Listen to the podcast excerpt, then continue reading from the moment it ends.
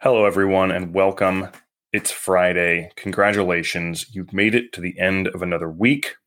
And that means it's time for Health and Fitness Friday here on the Essential Strength Podcast. This is your bite sized podcast meant to make you a little smarter as the week comes to a close. Today, we are continuing our conversation about pain, and in particular, we're asking the question why do we feel pain? What is the point of this unpleasant sensation? And why, if it's so important, does it seem that we all experience it so differently? I took a short online course covering this topic uh, last weekend.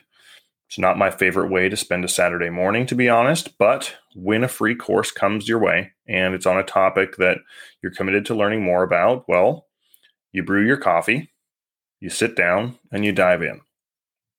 Here's what I learned Pain is, at its core, our body's way of signaling a real or perceived threat. That threat is most commonly one that could cause damage to the physical structure of the body. We experience pain as a way of breaking the pattern and creating a sensation so acutely unpleasant that our attention is drawn almost immediately away from whatever else we may be doing to address whatever the source of the pain is. Remember, at the end of the day, our brain's only job is to keep the body alive at all costs. It can be helpful to think of pain as the smoke detectors of your body. In the house, those smoke detectors go off when there is smoke in the air. And then it's your job to determine the source of that smoke and what to do about it. The smoke detector doesn't tell you if your house is on fire or if you simply had a steak cooking on a stove that was a little too hot. It's simple sense smoke, trigger alarm. Obviously, our bodies are more complex, but it can be helpful to think about it in those same terms perceive threat, trigger pain. Our bodies particularly our nervous system and our brain, are extremely intelligent and adaptable. They are downloading and processing environmental information constantly. And they are updating our internal operating system to more quickly and effectively recognize and respond to threats. It's this constant analyzation of how we are interacting with the world that causes such variation among individuals and their experiences with pain. I liken it to fear. We're not born afraid. We learn to be fearful based on our experiences and from the experiences of those around us. For example, you don't have to get bit to be afraid of dogs. Maybe your grandma got bit when she was a little girl. But every time you guys were out together, and your grandma saw a dog, she grabbed you tight and told you to watch out for dogs. They'll bite.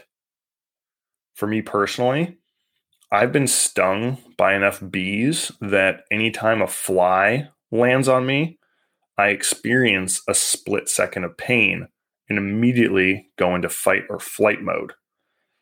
There's nothing about a fly landing on my arm that is causing actual damage to my body but my mind has a heightened perception of the threat posed by any insect landing on me, learned from numerous occasions where it actually did result in a sting. That's the power of the brain. It is capable of changing, learning, adapting, and upgrading. And a lot of the time, that's an incredibly positive thing. Even right now, you are taking in this information and circuits are being connected. You are learning. But learning can be maladaptive and it can cause more trouble than good. Think about my bee sting story. Now imagine that you experience a back injury that causes pain every time you stand up from a sitting position. In about six to eight weeks, whatever that injury was is most likely healed at least from a structural standpoint. But you still may be experiencing some pain.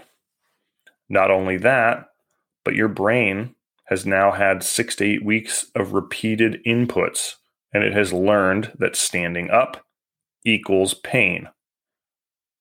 Think back to the smoke alarm analogy. Your brain will now begin to anticipate that pain.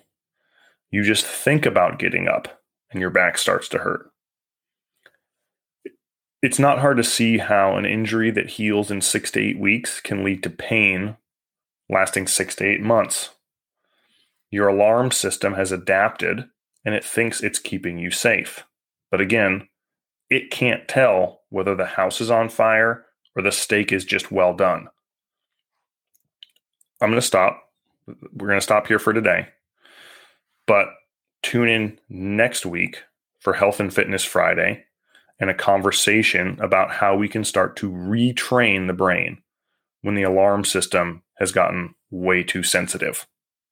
I'll catch y'all next week.